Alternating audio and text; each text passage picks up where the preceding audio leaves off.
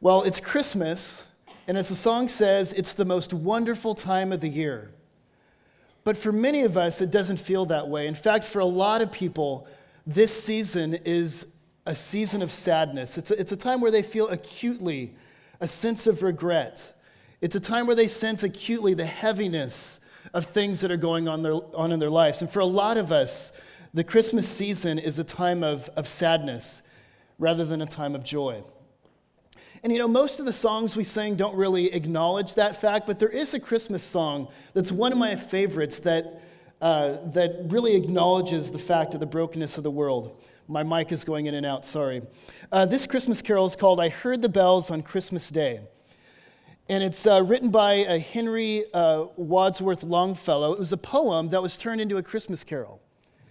And the thing about it is, it's actually a pretty gritty uh, carol. It was written when uh, was, he was going through a very dark time in his life. So, he, uh, his wife had a year previous had just passed away in a house fire, and she literally died in his arms. A year later, he went to go visit his son in the hospital, and his son, who had been fighting in the Civil War, this was written way back in the 1800s, his son, who was uh, fighting in the Civil War, was wounded and was almost paralyzed. And so Longfellow goes back to his home and he's sitting there in the house alone, and it's Christmas morning, and he hears the bells on Christmas Day, and he pens these words. He says, I heard the bells on Christmas Day, their old familiar carols play, and wild and sweet the words repeat Peace on earth, goodwill towards men. And in despair I bowed my head. There is no peace on earth, I said, for hate is strong and mocks the song of peace on earth, goodwill toward men. And so here he said he's listening to the bells, and, he, and they're almost mocking the sense of sorrow that he feels in his life. And what he's doing here is he's acknowledging something that the Bible knows. He's acknowledging something that is clear to the authors of Scripture. And that is that the world we live in is a world that is deeply wounded and broken. And so often in Christmas, uh, at Christmas time, we have this sort of hallmark, uh, you know, spirit of the season. But we need to acknowledge the truth of the world's brokenness. I mean, this is what Christmas is also about. Uh, Timothy Keller, he has this great quote. It's on your bulletin if you want to if you want to look at it. He says, "On the whole, we are in denial about the depth of magnitude and magnitude of our discontent. The artists and thinkers who talk about it most poignantly are seen as morbid outliers." But actually they are prophetic voices. It usually takes years to break through and dispel the denial in order to see the magnitude and dimension of our dis- dissatisfaction in life.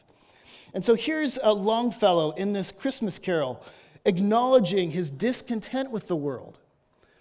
And maybe you're sitting here this morning in your seat thinking about your own sadness and the own weight of your brokenheartedness, acknowledging the weight of the brokenness of the world. And what Isaiah says here in Isaiah 61 is that A, the world that we live in is broken, but the good news of Christ's coming is that he, the Messiah has come to mend our brokenness. The world that we live in is broken by sin. All the brokenheartedness and all the sadness is here because of sin, the curse of sin on our world. And the good news of the Messiah is that he's come not only to pardon us of sin and to take us to heaven, He's come to heal us of the effects of sin. He's come to mend our brokenness. He's come to reverse the curse that is in our world. One of the best pictures of this is in C.S. Lewis's Chronicles of Narnia. Uh, many of you have read the book, and, and, Lewis has this great picture of what's going on in the world, and, and it's the world of Narnia. And so the world of Narnia is under this eternal winter, winter isn't it? And the, the children, they go into this world and it's, it's white and it's snowy, but they begin to realize that there's something wrong there. And they learn that it's a world under the curse of the white witch. It's a world in which it's always winter but never Christmas. And this is our world. And for many of us, this is our lives. We look and we, it's a beautiful world, but it's also deeply broken. It's a world of wonder and delight, but it's also a world of deep sadness and woundedness. And again, what Messiah says is he, or what Isaiah says is that the Messiah has come not only to forgive our sins, but to heal the effects of the curse. And this is really good news. Isaiah 61. Isaiah 61, this is a famous passage about the Messiah, and it's the passage that Jesus reads the very first time that he speaks publicly in the world. And so in Luke chapter 4, after Jesus is baptized, he goes into the temple, and the very first words that Jesus speaks are the words of Isaiah 61. And this is really important because, you know, if you're a politician or if you're a leader, uh, you know, your first speech is the most important, is it? Isn't it? It's the speech where you lay out your agenda. It's the speech where you tell people this, you know, this is why I'm here. This is what I'm about. This is what I want to do. You crystallize your agenda. And Isaiah 61 crystallizes the, uh, the agenda of the Messiah. Isaiah 61, Jesus is telling us, This is why I came. This is what I'm about. If you want to boil it down, this is my main work in the world. And what is it? We're going to see he's here to mend our brokenness, to heal the effects of sin. He wants to mend the fabric of the world. He wants to mend the fabric of our lives. And so, what I want to do this morning is simply go through Isaiah 61, and I want to see uh, this work that the Messiah does uh, in our lives. And I want us to experience the good news. This is really good news, and I want it to hit us this morning.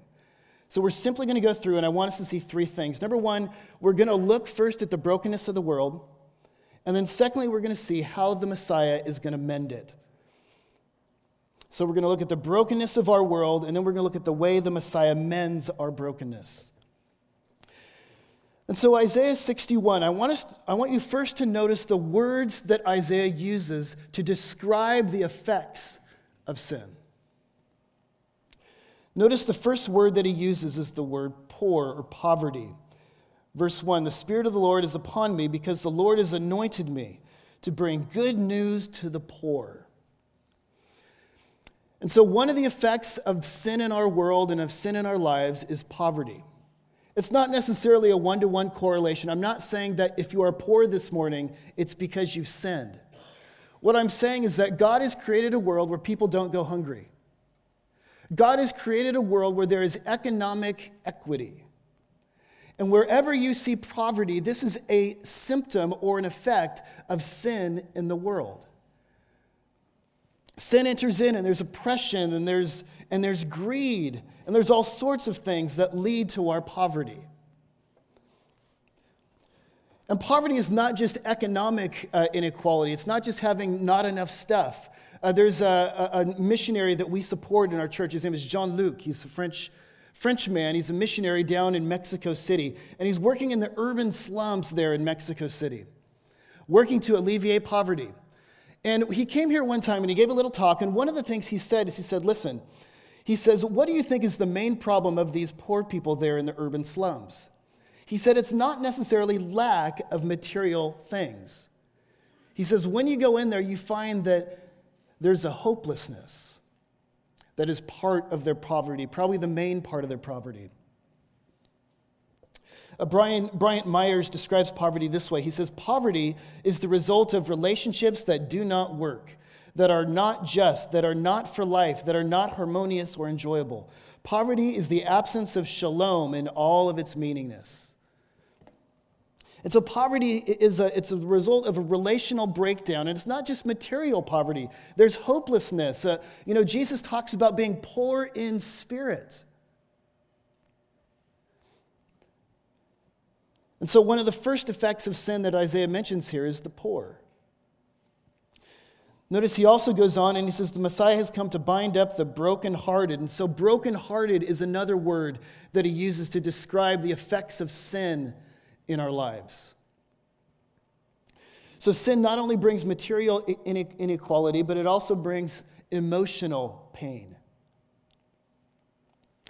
The pastors here at this church, the pastors probably all around the city, that if you're a helping professional, a counselor, weekly you hear the stories that come out of a broken heart. Think of all the ways that sin leads to brokenheartedness.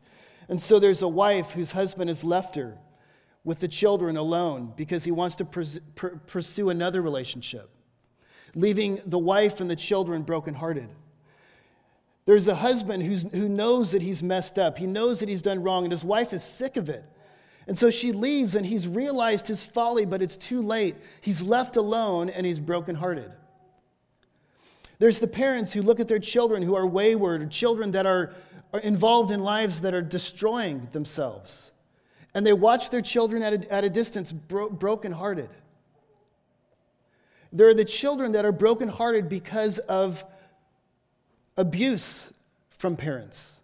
There are children that live, that live wounded emotionally because of the abuse they received from their father figures or mother figures.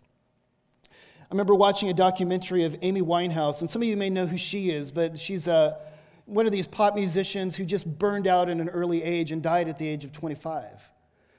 And in this documentary, it, it, there's this little confession she makes at the very beginning of her downward spiral. She talks about her dad. And she said, You know, my dad was there, but he wasn't there. And that was all that I needed. And so this wounded girl with a broken heart spirals downward until she finally self destructs. And this is a sad effect of, the, of sin in our world broken hearts. Oh, the tremendous pain that sin brings into the world. How many broken hearts are there as, because of transgression? And so Isaiah talks about the, not only the poor, but also the brokenhearted. Another word that Isaiah used to, to describe the effects of sin in the world is the word captive, captivity. He says, I've come to proclaim liberty to the captives, the opening of the prison doors to those who are bound. And there are many who are bound in our world. You know, one of the characteristics of sin is that what it does is it takes a person captive. And sin captivates our lives, doesn't it? I mean, it's, in, it's, so, uh, it's so attractive, it looks so pleasurable, it's so enticing, and so we get involved in sinful practices. And we do various sins, but after a while, the sin begins to do us. And the things that we did freely, what we freely chose, soon begin to enslave our lives. And there are many of us who find ourselves captive to our own worst selves. We're captive to our anger, maybe, where we wish we didn't blow up, we, we wish we didn't explode and words flying like weapons, but we just can't seem to stop. Or we're, we're captives to our greed. We spend and we spend and we go deeper and deeper in debt. And we can't seem to curb that impulse. Or we're captive to our lust. We're making self destructive choices because we can't control that lust, that sexual desire. And so the Bible says that sin is something bigger than ourselves. It's not only something that we do, but it also is something that holds us captive. Sin has the power to hold you in its grip. And there are many of us who are bound by the chains of habit and sin. You know, so often we talk about tragic flaws. You know, and, and there are those tragic flaws out there, those flaws, those sins in your life that threaten to destroy your life. And you hear stories that are brought down by various sin. Well, what is a tragic flaw? It's something that gets, it's a sin that grabs a hold of us and we can't get out of it. We can't say no to it and it ends up destroying us. And we're captives. And so Isaiah says here's another effect of sin it, it keeps people captive, it keeps people bound by habit. They can't get out. Well, notice another word that Isaiah uses to describe the effects of sin. He says, Sin is ashes. He says, He came to give us beauty for ashes. And so, this is another uh, effect, a destructive effect of sin in our world ashes. What are ashes? Ashes are the disintegration of something that used to be alive and beautiful. You know, well, you, you look at ashes, and, and, and ashes are, are, they're there, but they used to be something else. They used to be something alive and solid, but uh, it's, you know, the fire has decomposed that which held the thing together. And again, this is tragic. I remember when I was uh, younger, about 15 years ago, my grandma's house burned to the ground. They're in southern Oregon. Her house burned. And uh, they had a fireplace, you know, and, and there in Oregon, the weather is dry, very unlike Batesville, Arkansas, where it's humid, but very dry weather. Sparks came up, landed on the roof, her, their house burned down. Thankfully, both of my grandparents and their dog got out alive. In fact, the dog saved their life, which is a whole other story, which is a good advertisement for dogs, right? Thank God for dogs. They got, got out alive, but their house was just gone. A house that they had lived in for roughly 20 years. A house that our family had vacations in and spent Christmases together in. And I remember uh, after the, it happened, they drove me to the site where the house had burned. And all that was there was, was ashes, just black, charred rubble of what used to be the house. And it was sad and it was tragic, not so much because of the ashes, but because the reminder of what it used to be. And so often, this is what sin does. There, people have incredible potential. We are image of God. We are creative and beautiful. But sin twists and decimates our lives until we are we are only a fraction of what we could, could have been. You know, you go to Skid Row and, and, uh, in, in Los Angeles there, and you will see people that are, have li- lives that have burned out. And you think, well, these are just mentally ill, really broken people. Well, yes, but you know, many of them used to be medical doctors. Many of them used to be lawyers. Many of them used to have families. And what you see, it's so tragic because it's ashes. You see them, but you also see the reminder of what could, been lo- what could have been lost potential. Uh, Francis Spufford, who's a, uh, he's, an, he's a British author, and uh, he writes novels mostly, but he's also a Christian, and he wrote a book about the Christian faith. And in this book, he's trying to describe the effects of sin to a postmodern Euro- European culture.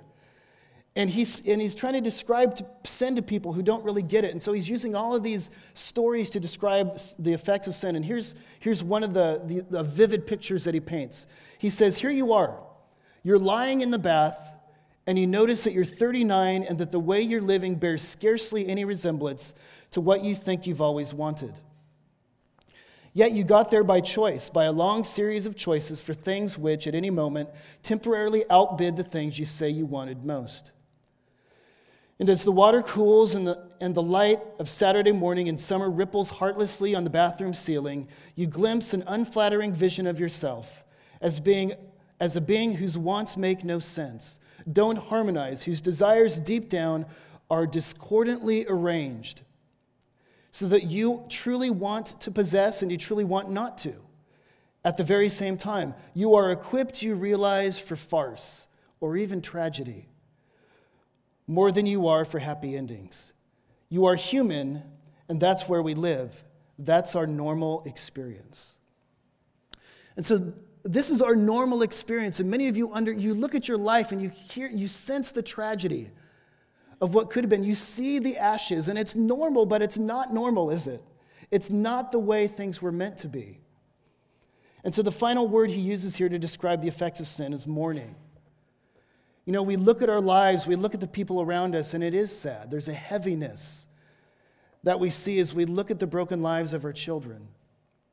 As we see the, the ravages that sin has brought upon the ones that we love.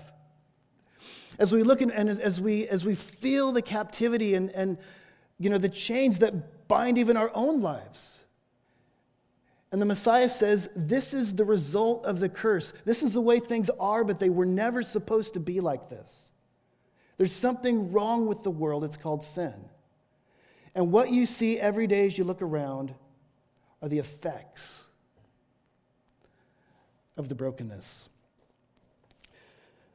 But notice Isaiah goes on and he's going to talk about what the Messiah is going to do about the effects of sin. The Messiah's main task is to come into the world and to take away our sin, our sin and brokenness. Uh, the book of Hebrews says he has appeared once and for all at the end of the ages to do away with sin. And so the Messiah came into the world to take away our sin. He came to reverse the curse. He came to, uh, to die on the cross for our transgressions. But as he does that, he doesn't just want to simply uh, forgive us of our sin or bring pardon for our sin. He also wants to mend the damaging effects of sins. He wants to heal us. And therefore, for those who would receive the Messiah, it says that he would what? He would bind up the brokenhearted. In those days, if you were wounded in some way in your body, they would get a, a, cloth and they would bind up the wound. They would, they would bring the flesh together, tightly together. And as, as, as the flesh was brought together, immediately the wound would begin the process of healing. And those of you who are in the medical profession, you, you do this all the time with stitches or you know, little band aids that bring the flesh together in order to bring healing. But how do you heal a broken heart? And there are many of us, as we said, that walk around with emotional wounds from parents or children or, or, you know wrongs that have been done to us wrongs that we've done to other people in our lives. Who can mend a broken heart? Well the messiah says he's come to bring emotional healing to heal the brokenheartedness that comes because of sin to begin the process of healing in our lives. He's the great physician and He knows how to do it. And if you're suffering today from emotional wounds, anger and resentment because of hurt, struggling with forgiveness, know that the Messiah knows how to bind your broken heart, to heal your emotional wounds. This is one of the reasons why he's come. Notice he's also come, it says, to open the prison doors to proclaim, to proclaim, it says in verse 2 or verse 1, liberty to the captives.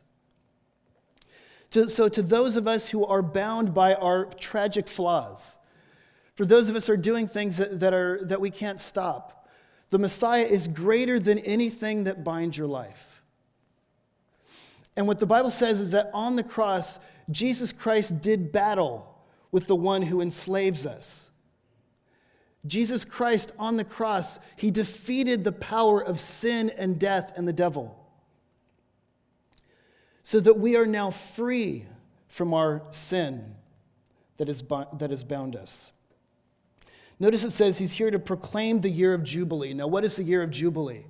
Well, we've all heard of uh, there's a Sabbath day. The, the Jewish people, they had a Sabbath day. One day out of seven, you were supposed to stop everything and rest.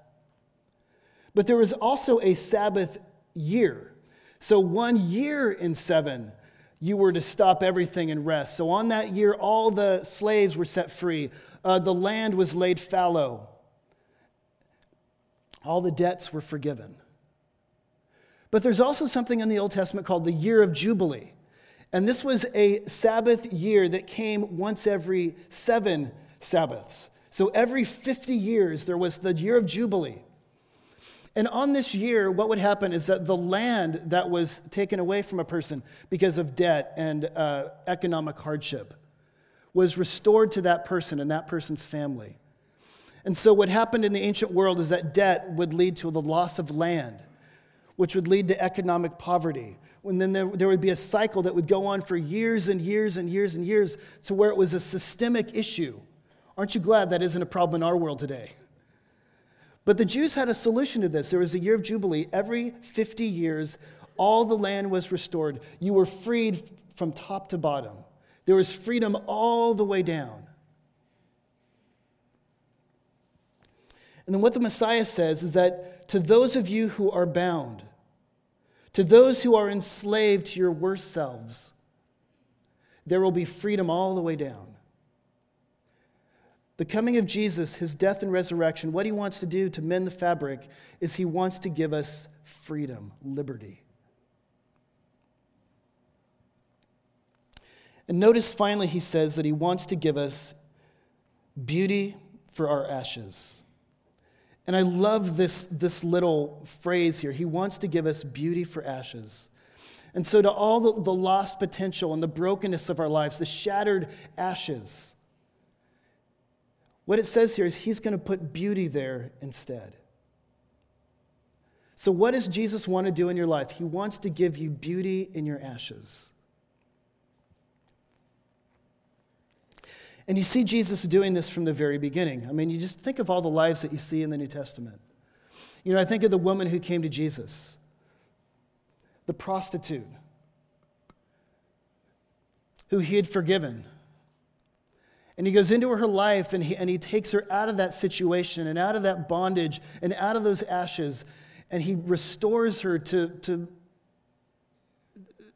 to her correct social situation. And what does she do? She goes into the room one day and she wipes her, his feet with her tears. Here is a soul who's been mended, her ashes have been made beautiful. Or I think of the, the man who was uh, demon possessed. You remember the man? He was out, he was chained up, and he was in the graveyard, you know, he was demon possessed. He was insane. And, and people tried to help him, they couldn't. And so they left him there chained up in the graveyard. And Jesus goes right in there. And to all the demons that had bound him, he looks at them and says, Shut up, let the man go. And the man is healed, and the man is freed. And it says that he was in his right mind. And he goes back into society fully human. This is what the Messiah wants to do. He wants to put us back in our right minds. He wants to heal us and free us so that we are the people that God intended us to be. You think of all the early disciples. You know, we look at Peter and James, you know, Paul the Apostle as these great pillars of the faith, but their lives were a wreck when Jesus met them. You have Paul the Apostle, who was a murderer, you have Matthew, who was a tax collector. These guys were a wreck, and Jesus Christ took them and called them and brought them into his presence. And they walked with him, and slowly they began the process of healing until they were mended and made whole. When I was younger, uh, I was inspired by a book called Harvest. And the church I belonged to, uh, Calvary Chapel, uh, they, it was it was a, it was a church where there was so much healing of, of those people that were mended. It was way back in the 60s where people were dropping out and they were hippies and messed up. And Chuck Smith, the, the pastor of this church, he would bring these young people in, he would introduce them to Jesus, and their lives would slowly change. And the book Harvest was the story of so many pastors whose lives were made beautiful from ashes. And so there was uh, Greg Laurie. Greg Laurie was a great evangelist, and before he was a Christian, his mom had you know, over 10 husbands. And he was passed from either father to father to father to father to father. And, and by any estimation, he, his life should have been a wreck.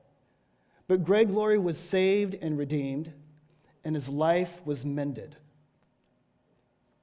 There was Raul Ries, who was a Vietnam vet who's addicted to alcohol, who's incredibly violent. And one day he's watching television with a gun ready to kill his family when they come home. And he sees a televangelist come on the screen. They're mostly bad, but this one was good. And there in his living room, he got on his knees and he accepted Jesus the Messiah, and his life was mended. There was Mike MacIntosh. They found him in a gutter, totally insane. And he was brought into this, this home, this uh, restorative home, where he was brought into community and his life was mended. And this is what the Messiah does. The Messiah hasn't come simply to pardon your sin, although he does that. He doesn't come just to forgive you. Yes, he does that. He is in the business of mending the fabric of this broken world. The Messiah makes beauty out of ashes. My mother in law is really good at knitting things. She makes hats for our kids. Some of you have seen those. And, and sometimes when she comes to stay with us, I'll give her a pair of my pants that have been ripped. And when uh, Linda comes, she doesn't just patch up the pants that are ripped, she mends the fabric. And she does it in such a way where the pants actually look better than they did before. And the Messiah doesn't just patch us up, the Messiah mends the fabric. The Messiah brings beauty out of ashes to the lives that were filled with so much potential and so much image of God and so much creativity and so much beauty, and they've been broken. The Messiah comes to, to bring beauty out of the ashes.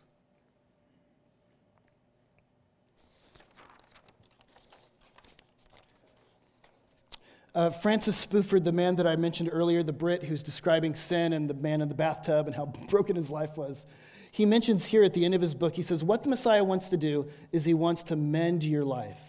Here's what he says He says, Mended is not the same thing as never broken.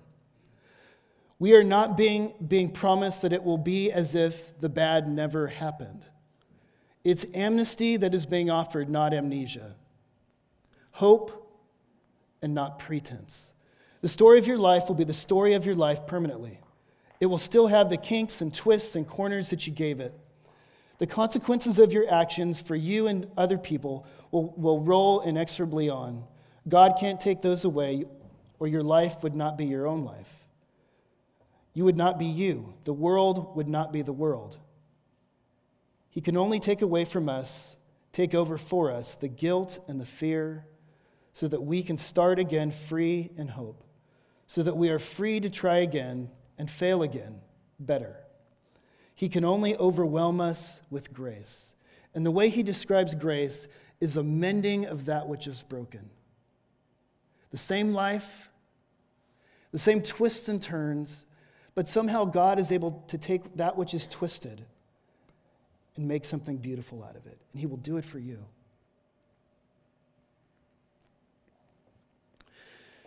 So I want to say one more thing. How does, how does the Messiah do this? Well, one of the things you see in the passage is, is God talks about healing the world. The Messiah is going to come to heal. How does he heal the world?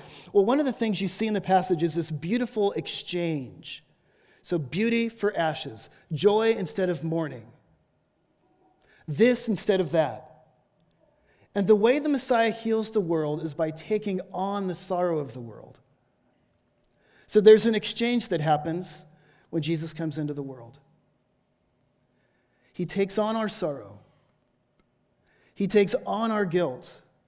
He takes on our sin. We give him all of our junk.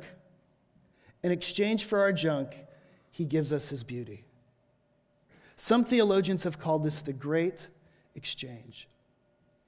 On the cross, Jesus Christ taking all that is ours and simultaneously giving us all that is his. Let me say one more thing about this as we just kind of reflect on this this morning.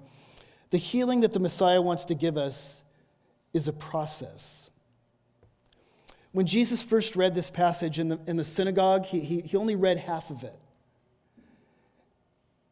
He read up to verse 2. He didn't, doesn't finish the passage. It's because when Jesus comes and when he enters into your life, he begins the process that's going to be completed in the future. And what that means is that we live in hope. But it is hope. And what Jesus Christ began in your life, he will bring it to completion. And so often we live in the tension, and there are many of us who still struggle with the effects of sin. You're still battling addiction, you're still battling anger, you're still battling your greed and your lust. But for the Christian, those who have come to the Messiah, there's the promise that one day he will completely heal you. And you move along that road